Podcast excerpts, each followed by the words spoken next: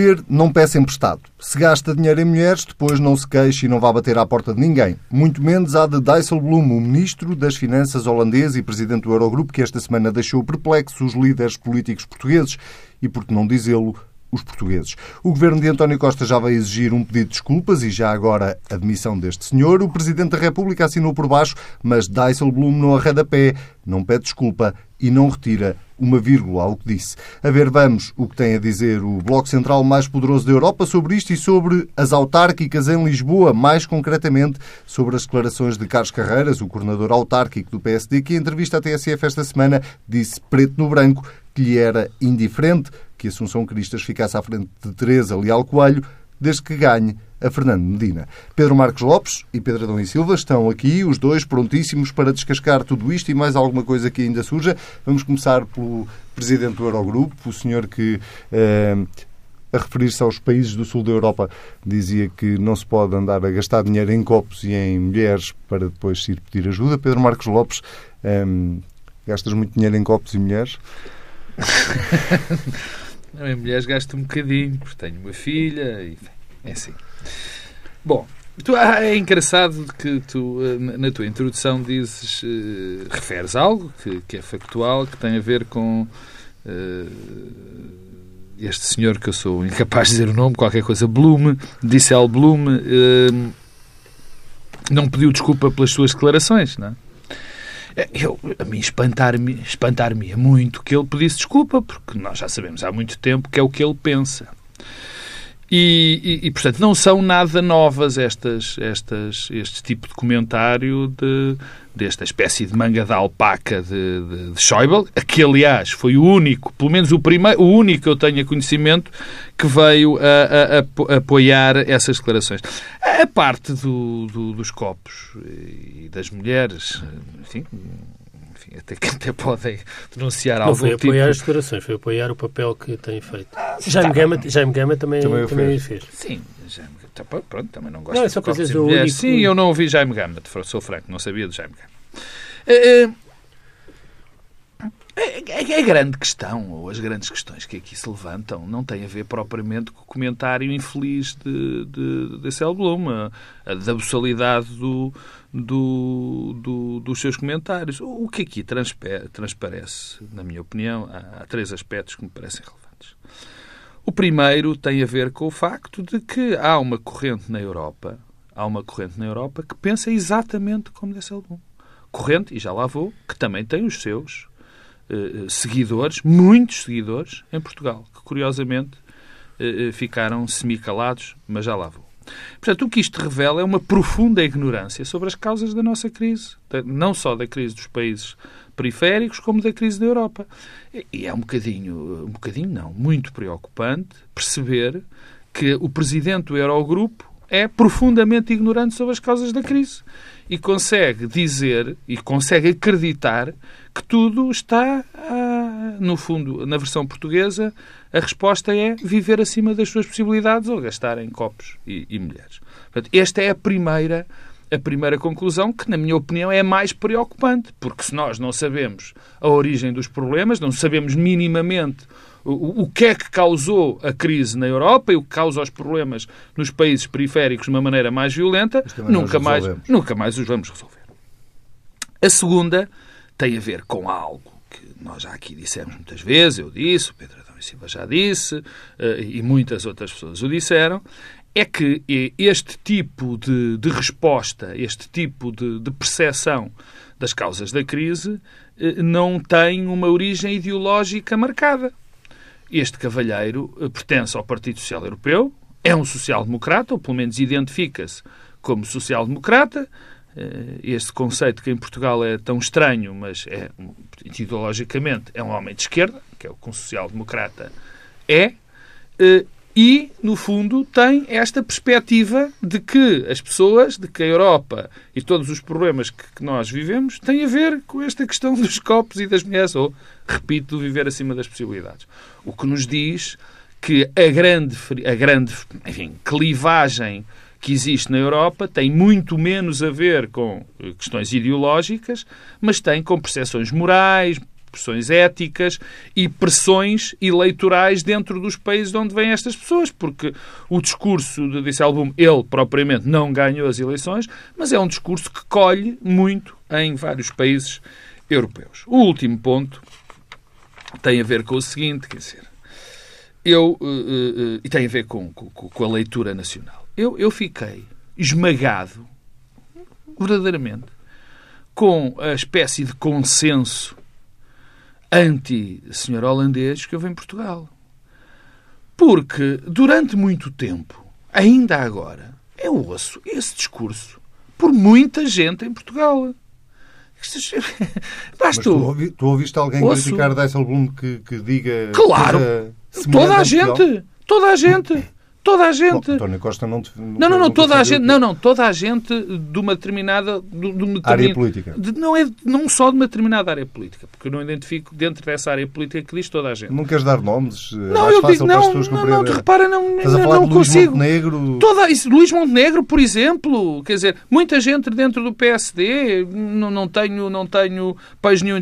A única pessoa, francamente, dentro de colonistas políticos que eu vi ser minimamente coerente tem que o dizer, foi José Manuel Fernandes no Observador, a dizer concordava inteiramente, ou praticamente, com, com o senhor holandês. Pronto, quer dizer, de resto, porque, oh, oh, oh, Anselmo, repara uma coisa. Nós passamos uma governação inteira a ouvir dizer, e aliás, na origem, mesmo no começo dessa governação, a, origem, a dizer que nós estávamos a viver os problemas que estávamos a viver. Porquê? Porque vivíamos acima das nossas possibilidades. O discurso de Disselboom é exatamente. É mais abussal, é mais ordinarote. Achas que foi por isso que Passos Coelho não se pronunciou? Claro que foi. Oh, oh, oh. oh, oh Bem, ontem, ontem é. Passos Coelho voltou às metáforas da porcaria, não é? Era, era, era por aí. Voltou a dizer que tinham dado a limpar a porcaria, que é uma coisa que tu vês em. Era por aí, quer dizer, era por aí que eu, era, era essa a conclusão, quer dizer. Eu vejo muita gente no PSD, mesmo na altura da crise, uma, uma fração, uma, uma fração dentro do PSD que não comeu não, não comeu esta, este discurso horroroso. E, aliás, foi das piores coisas que o antigo governo fez. Das piores. Em termos de percepção do, do mundo e daquilo que nos rodeia, foi ter vendido a ideia de que estávamos assim por termos gasto em mulheres. É, lá está, acima das nossas possibilidades. Portanto, eu percebo que Passos Coelho não tenha dito nada, porque se dissesse, se dissesse, era para apoiar este cavalheiro não nas, obviamente, não nas, na, na, na, na absolidade, na ordinarice da, das afirmações, mas na essência da, da, que daquilo que foi dito. E, portanto, fiquei um bocadinho, e com isto termino, fiquei espantado com não ter havido uma grande onda também de apoio a Disselblom. Tenho que o admitir. Pedro Adão Silva, eh, queres começar pela absolutidade? Queres, a absolutidade, não, não, pela, pela essência da, da Eu acho pela essência, que eu acho que isto é um sintoma, não é o problema. Um, e desde logo há aqui uma primeira dimensão do problema, um, e que é um sinal do, dos nossos tempos. Quer dizer, um, o Sr. Dijsselbloem levou uma banhada eleitoral há 10 dias. Uh, e o natural uh, era que alguém, depois da derrota copiosa que tem, uh, o que fizesse era: olha, meus amigos, tenho este cargo, mas peço imensa desculpa, tive 6% dos votos no meu país, portanto não tenho condições políticas para continuar a ser presidente do Eurogrupo. Um, e isto é um sinal do que se passa na Europa, porque em lugar disso, o Sr. Dijsselbloem iniciou uma campanha para se manter presidente do Eurogrupo. E nessa campanha foi dar, naturalmente, uma entrevista a um jornal alemão, no fundo, indo ao encontro das expectativas uh, de, uh, dos alemães e de uma parte do eleitorado alemão em relação à natureza uh, da crise. E, portanto, esse é o problema uh, da interpretação moral, uh, punitiva da crise, que é uma coisa que nos acompanha já há algum tempo, um, e que mostra que há aqui um nível de ressentimento entre os do Norte e os do Sul, e os do Sul e os do Norte, que eu acho que é pode, não digo que é, mas pode bem ser irreversível. E sendo irreversível, o caminho da Europa está completamente posto de, de lado. É curioso porque este sábado fazem 60 anos do Tratado de Roma, inicia-se eh, um conjunto de celebrações e a Comissão Europeia lançou um debate sobre o futuro e a cenarização do futuro da União Europeia em torno de cinco cenários possíveis. Bom, não vale a pena cenarizar o futuro, porque isto choca todos os dias com o presente. E o presente é esta clivagem eh, de natureza política um, que me parece mais ou menos evidente e que contraria, por exemplo, uma ideia que a semana passada estava muito presente, que é que tinha havido uma derrota do populismo nas eleições holandesas.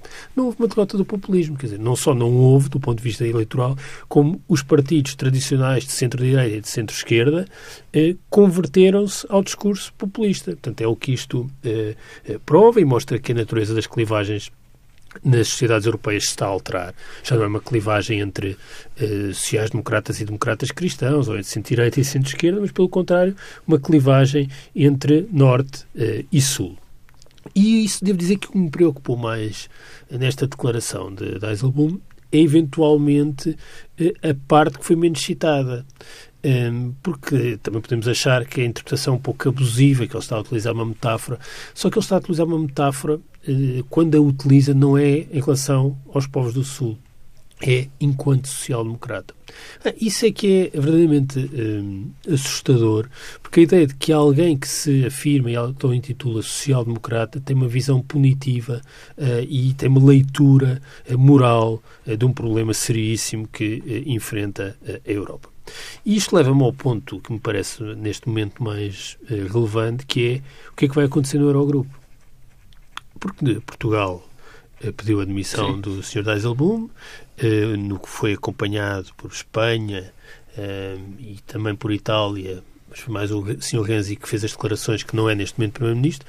Bom, mas não, não... A Grécia, não tenho ideia, não, a Grécia Pois, não foi, sim, houve, mas não, não foi, eu, não, eu, tenho a sensação que Portugal foi quem foi mais longe no pedido, talvez juntamente com a Espanha. E até nas palavras, não é? Nas palavras. António Bom, Costa é duríssimo com... E agora? Dijsselbloem. Dijsselbloem mantém-se no Eurogrupo como presidente. Como é que é a relação de Portugal e do ministro Mário Centeno com Dijsselbloem no eh, Eurogrupo? Eh, bem, tem uma, uma hipótese que é, eh, agora, aliás, a discussão sobre a saída do procedimento por déficit excessivo eh, vai continuar, imagino eu também no seio do Eurogrupo. Mário Centeno pode, por exemplo, eh, apresentar todos os indicadores sobre Portugal eh, com base nos 6% que Dijsselbloem teve nas eleições. Tipo, o nosso déficit é um terço da votação do seu partido na Holanda. Bem, mas em todo o caso, há um problema. E há um problema que é complexo e que, na verdade, é o centro nevrálgico do problema. É porque o candidato alternativo a Dijsselbloem para presidente do Eurogrupo era Guindos, que é ministro, das Finanças espanhol. espanhol.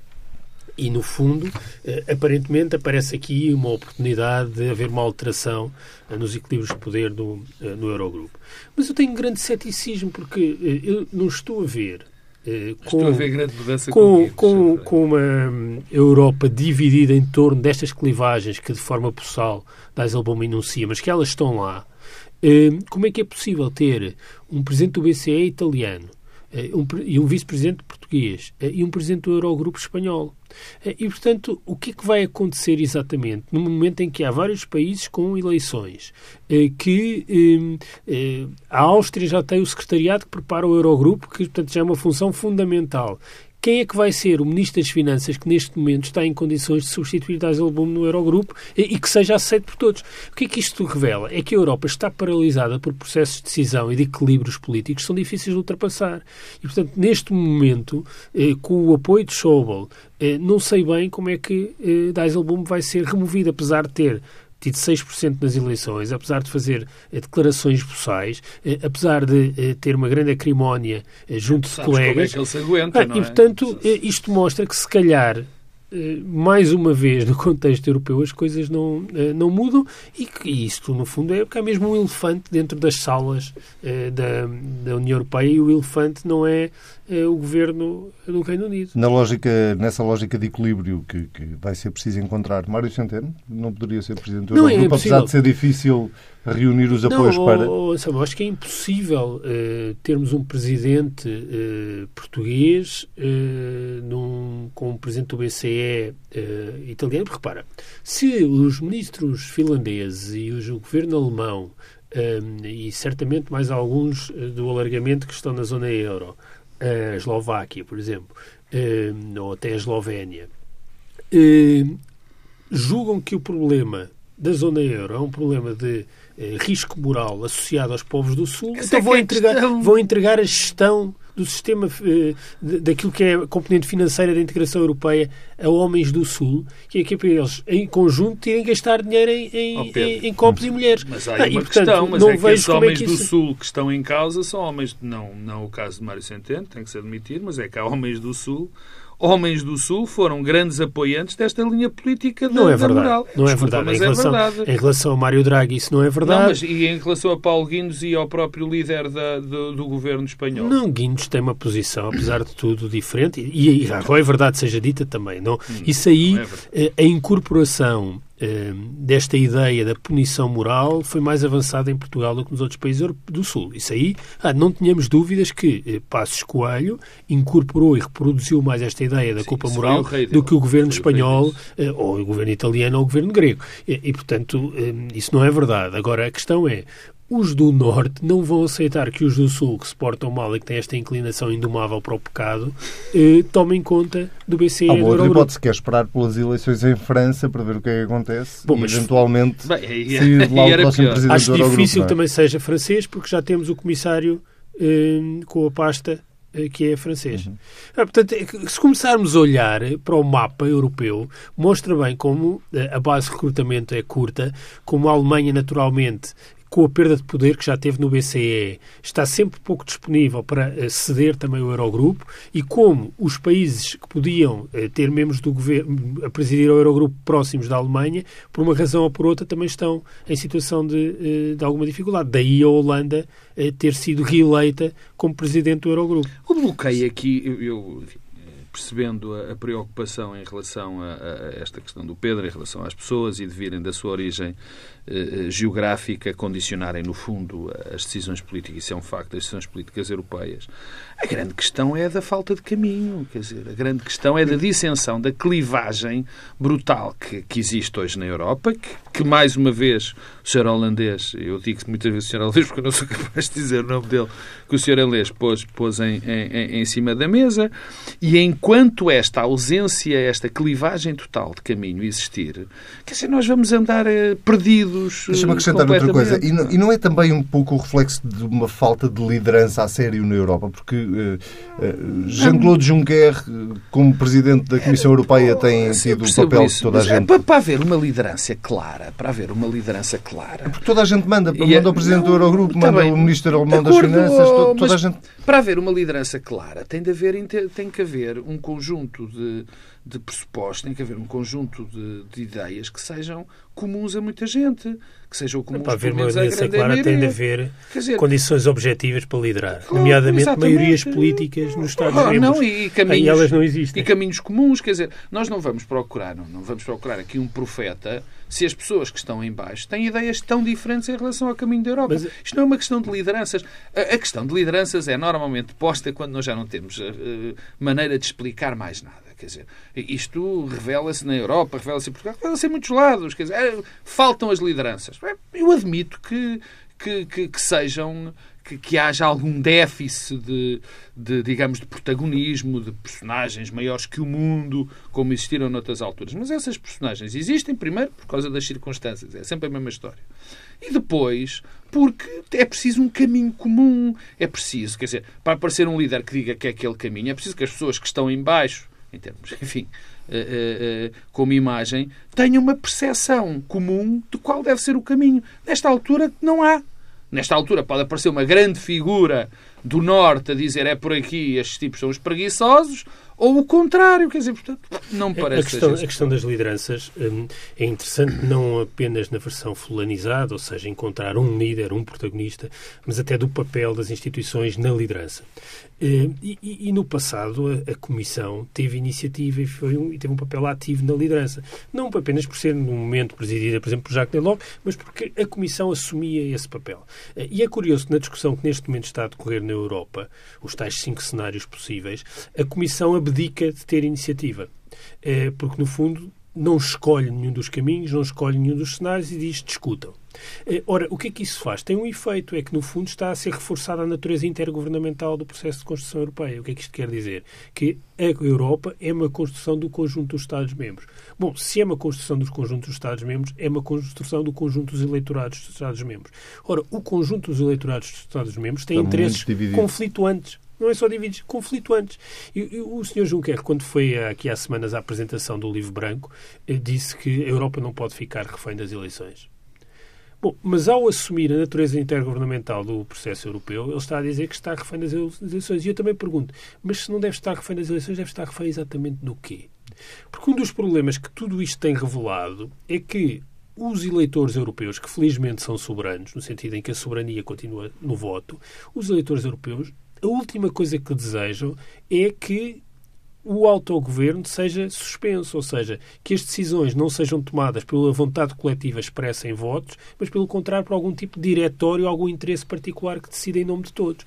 Ora, esse bloqueio político europeu não é ultrapassável. E quando temos alguém como Dijsselbloem, que teve 6% dos votos, mas que quer continuar presidente do Eurogrupo, mesmo no momento em que vai deixar de ser membro de um governo, isso viola o princípio do autogoverno, viola a ideia de que quem escolhe somos todos nós porque os holandeses não escolheram Dijsselbloem. Nós podemos concordar mais ou menos assim assim com as escolhas eleitorais dos holandeses ou dos ingleses ou de quem for.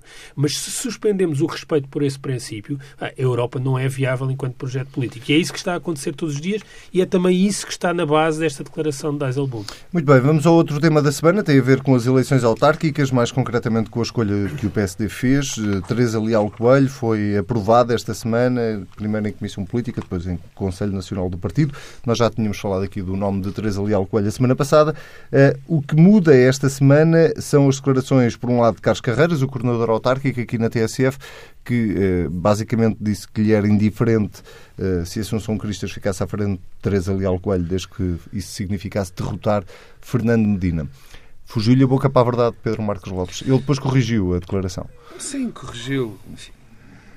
A entrevista que tu aqui fizeste de de Carlos, de Carlos Carreiras é, é, é, bem reveladora do momento de, do PSD e, sobretudo, de, deste dossiê das autárquicas. Quer dizer, é, é, quando se vê alguém, um político com responsabilidades e com responsabilidade de Carlos Carreiras passar uma entrevista, boa parte da entrevista que tu fizeste, a atacar comentadores e atacar pessoas dentro do próprio partido, sem as nomear, algumas que eu precisei de de, de, passar, não passei horas, mas enfim, tive que perceber personagens, enfim, absolutamente secundárias do, do PSD, foi o que Carlos Carreiras aqui, aqui fez, outras, umas indiretas a, a, Marcos Mendes, que começa a ter uma relação bastante estranha com o PSD, assim, uma espécie eh, eh, de amor-ódio, mas o que revela é alguém e um só partido... fazer um parênteses porque eu percebo, eu não percebi isso, não atingi essa, essa, essa dimensão da entrevista de Carlos Carreiro, Sim. mas em relação a Marcos Mendes, quer dizer, vamos lá ver uma coisa.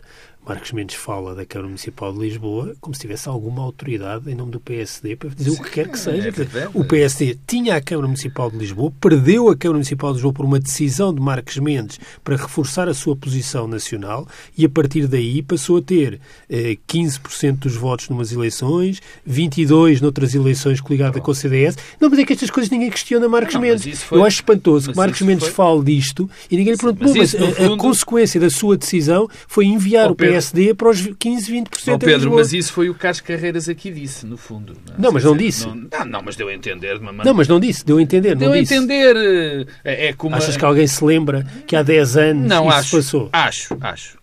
E, e, mais, né? e a segunda parte era ainda não, mais. Lembram-se os militantes do PSD, sim, sim, os dirigentes nós, do PSD eh, e alguns jornalistas, eventualmente. E... As pessoas não se lembram que Marcos Mendes foi o responsável Pronto. pela ruptura e... eleitoral do PSD em Lisboa. Desculpa. A questão, a questão de, de, de se lembrarem. Enfim, eu acho que se lembra, tu achas que não, mas não, não, conta pouco. A mim impressionou mais a, a parte de, de, de, pequena política dessa entrevista. Mas eu acho que, relevou, o, que revelou a entrevista do, do Carlos Carreiras e o processo de Lisboa, o processo do Porto, é um partido, de facto, sem estratégia autárquica. Por muito que, que, que nos principais centros uh, populacionais portugueses.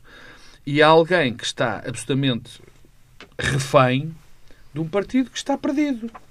E, e perdida em várias dimensões. Na parte das autárquicas, eu acho que nós, obviamente, e Carlos Carreiras também disse isso, nos concentramos muito uh, em determinados, em determinados, em determinados conselhos. Isso é verdade.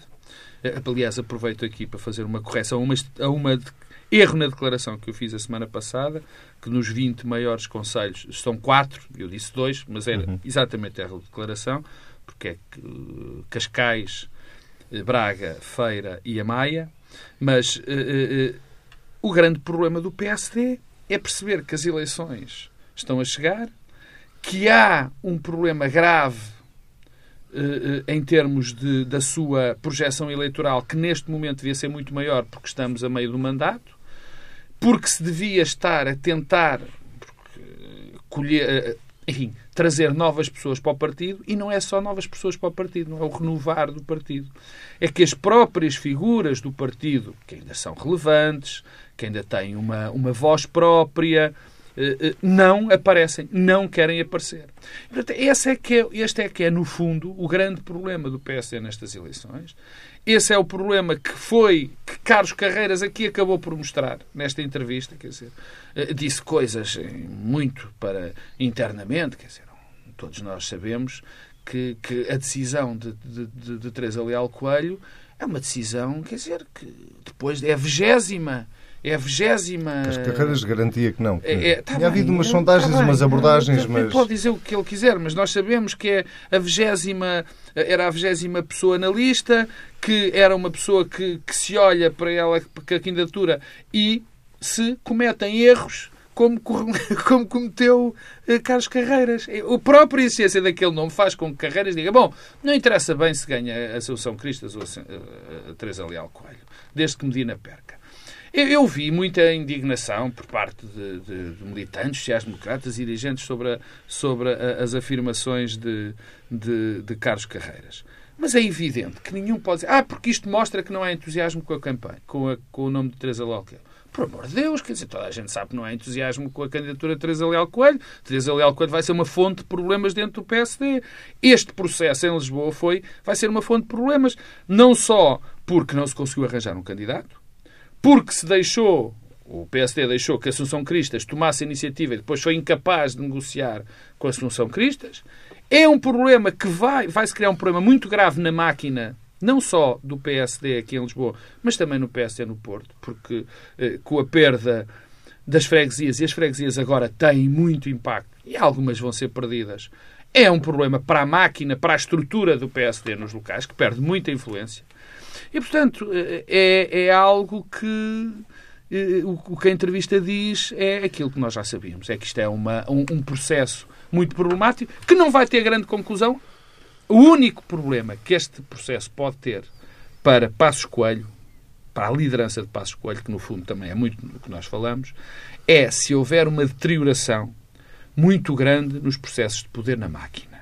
Ou seja, se as freguesias também foram perdidas, algumas irrelevantes, porque provavelmente é mais importante ter a junta de freguesia de Benfica, ou dos Olivais ou da Estrela, do que ter uma Câmara Municipal numa capital de, de, quase, digamos. Estou a exagerar um bocadinho, mas outra Câmara Municipal qualquer.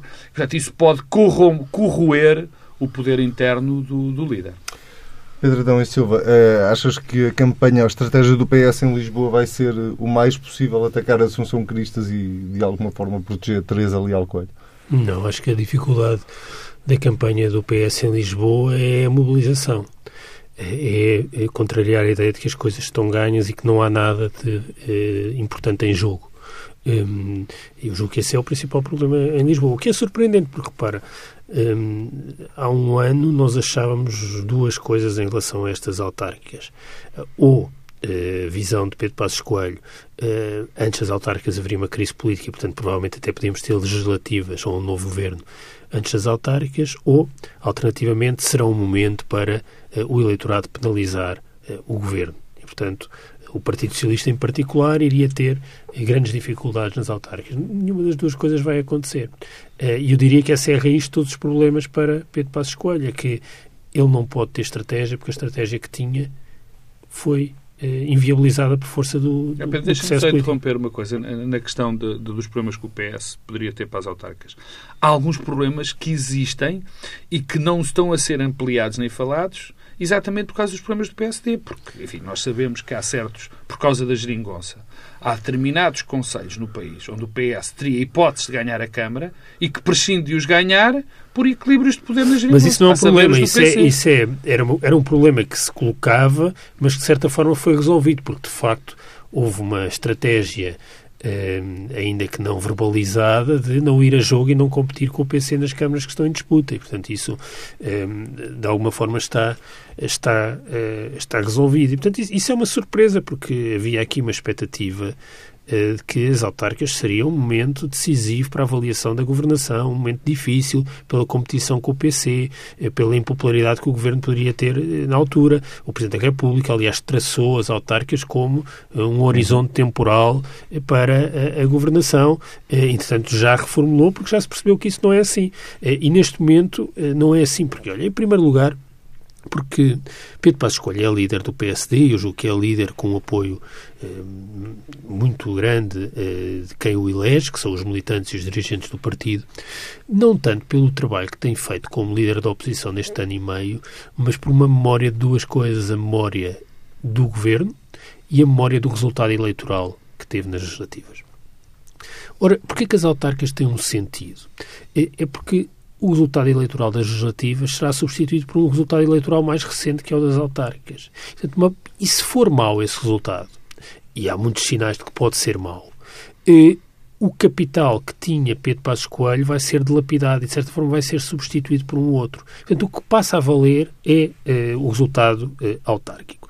E o colher mal tem aqui uma dimensão em Lisboa. Eu, eu devo dizer que acho que é, nestes momentos também se deve elogiar e saudar as pessoas que mostram a disponibilidade que Teresa Leal Coelho mostrou, uh, porque não é nada fácil, não é nada fácil uh, ser candidato em contextos, ser candidato a um cargo de eleição, ir a votos num contexto muito adverso, sob vários pontos de vista, mas a escolha de Teresa Leal Coelho é uma escolha má politicamente, agora não tem nada a ver com as qualidades que Teresa Leal Coelho tem ou não tem, mas sim por o facto de ser vice-presidente do PSD e por ter sido vereadora durante este mandato. Eh, eu julgo que todos os partidos ganhariam se escolhessem para candidatos autárquicos alguém que, por exemplo, foi o rosto da oposição no Conselho local ao longo do período anterior. O problema também Mesmo é com pouca é? visibilidade. O problema Quem é que, foi o rosto da oposição houve. do PSD Santana Lopes. Houve, houve, Santana Lopes. Houve, mas Mauro Xavier, Santana António. Proa. Não, não, foi António Proa. Santana Lopes, quando disse que não se candidatava, uma das razões que disse que não se candidatava era porque o PSD não tinha feito oposição na Câmara durante estes quatro anos. Eh, ora, é, é complicado termos alguém que foi vereador quando o partido não fez oposição e quando essa pessoa não foi rosto da oposição. Isso fragiliza imenso a candidatura. E em segundo lugar, a meu ver mais importante, é que ao ser uma vice-presidente de Pedro Passos Coelho, o resultado eleitoral será naturalmente imputado uh, a Pedro Passos Coelho. E isso revela uh, fechamento, e que se combinarmos esse fechamento com a desvalorização genérica que houve da preparação das autarcas nos sítios mais simbólicos, isto cria um problema a Pedro Passos Coelho. Qual é, agora pensando um pouco ao contrário, há aqui uma coisa que joga um pouco a favor. Eu não acho nada que seja possível Assunção Cristas ficar à frente de Teresa Leal Coelho, já disse isso a semana passada. Acho que talvez um candidato do espaço do centro-direita, candidato pelo CDS, mas que não fosse o líder partidário, pudesse ter alguma possibilidade. Agora, a líder, não estou a ver como é que os eleitores tradicionais do PSD vão votar no líder do CDS. Mas muito importante é que nós esquecemos aquilo que foi o resultado eleitoral do PSD e do CDS coligados em Lisboa há quatro anos, que foi 22%. Uhum. E, portanto, eh, quer dizer, agora dividindo os votos, mesmo que cada partido tivesse 10 ou 11%, eu acho muito difícil que a votação seja repetida. Quer dizer, o PS com António Costa teve 50%, isto não é viável voltar a ter este resultado. Portanto, há sempre uma margem de crescimento. E o PSD, quando correu sozinho, por exemplo, com Fernando Negrão, teve 15%. Portanto, a base de partida é mesmo muito baixa eh, e isto, de certa forma, também jogará a favor na gestão eh, das e não só E não só em Lisboa, mas também no Porto. Quer dizer, no Porto há uma situação uh, muito particular, onde uh, é evidente que Rui Moreira parte muitíssimo à frente, mas havia, até por causa dessa polarização em Rui Moreira, era possível ter um candidato que, enfim, que protagonizasse uma alternativa e que neste momento capitalizava muitos votos, provavelmente até da esquerda.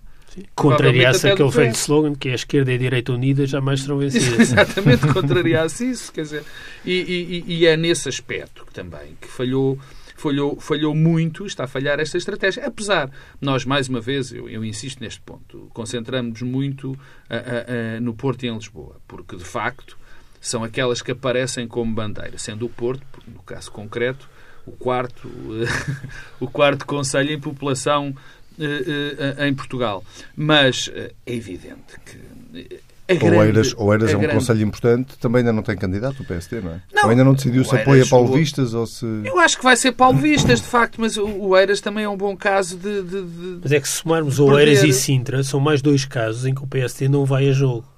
Porque para efeitos da contabilidade, quer dizer, não são candidatos do PSD, não, vão ser candidatos independentes. Marco Almeida é um candidato do PSD, foi um candidato que o Marco Almeida foi do PSD, depois Mas não vai correr como, como Sim, vai concorrer, vai, vai concorrer. Bem, mas isso também o Porto, não, o PS também não tem candidato no Porto. Não, claro que não tem. É, não, não, eu sei, não, não, não é isso que está em causa. Não, a questão da, do, do, protagonismo em Lisboa, uh, isto também, esta, as eleições no Porto e em Lisboa, sobretudo em Lisboa, uh, por muito que que me custa e custa toda a gente, também serve para dar uma imagem do, do partido, não é só a questão local. Obviamente que eu percebo o que o Pedro diz, enfim, concordo em terminar. Neste momento, para o PSD, provavelmente concordo, porque é evidente que não houve essa, essa imagem pública, mas de facto quem protagonizou no fundo a campanha, a, a, alternativa em Lisboa, a oposição a Lisboa foi António Proa. Não, por muito, por muito que se ande, não, de facto não foi, não, não foi Fernando Seara. Agora, era também uma maneira de mostrar estes candidatos, eh, esta, estas eleições também serviriam, em termos do PSD, de mostrar um novo fogo. Um novo fogo. Já que não se consegue, e Passo Coelho disse ontem algo de, enfim, de, que nós já conhecíamos, que ele não vai mudar o discurso porque tem medo de parecer incoerente, portanto é exatamente o mesmo discurso que teve no governo. Enfim, é uma, é uma opção política enfim, muito condenável, mas é a que tem. Mas seria uma maneira de, mostrar algo de novo, trazer novas figuras, ou pelo menos figuras que, fosse, que tivessem sido numa espécie de oposição velada para, para a ribalta pública. Reinventar-se. Quer dizer, eu, eu, eu por exemplo, há, há alguém que me, que me, impressiona bastante que não aparecer como, como figura, como revelar-se mais, mais ativo, mais solidário com o partido e protagonizar mais alguma coisa, que é Paulo Rangel. Quer dizer, Paulo Rangel seria, em todos os títulos, um bom candidato. Olha, é incrível, mas até podia ser a Lisboa e ao Porto. Lisboa, porque é uma figura nacional, e Porto, porque é um homem, um, um um, um, Desde um que renunciasse a ser eurodeputado. Tá é, o problema também é esse. Não, não, tá bem, hoje mas... não, não, acredito que as pessoas estejam disponíveis. Mas isso é para... é, outra, não, mas, mas isso é, é outra problema. história. Aliás, a experiência não. de Elisa Ferreira, por exemplo, mostra como os eleitores. Sim, é verdade, mas é outra história. Quer dizer, o que, eu bem, digo, aliás. o que eu digo é, o que eu digo é, era uma altura de o PSD, Pedro Passos Coelho, da sua direção, tentar trazer as figuras que ainda, relevantes que ainda o PSD tem e dar-lhes uma projeção maior, porque, enfim, Mesmo dava outra visão. Para, para candidato, podia ser para a Assembleia Municipal. Para, claro, para... exatamente. Eu acho que deviam ser candidatos. Mas, e Rangel é, de facto, uma, uma, uma figura eh, que não está aproveitada. E depois é, mais uma vez, quer dizer, eu, eu, eu insisto neste ponto porque é importante para mim, eh, eh eu acho que é importante para o sistema político que o PSD tivesse muito mais força daquela que está a mostrar e que, e que, e que mostrasse mais abertura. Quer dizer, nós olhamos e vemos um fechamento terrível no partido e isto não vai fazer com que o partido se assuma como alternativa. Quer dizer, e é, é isso que é preocupante. Queres ver outro fechamento? É este bloco central. Pedro Marcos Lopes, Pedro Adão e Silva, muito obrigado. Voltamos a ver-nos na próxima semana. Já sabe, se quiser eh, ouvir, é só ir a tsf.pt e uh, ouvir novamente a edição desta semana. Nós voltamos na próxima sexta-feira. Até para a semana.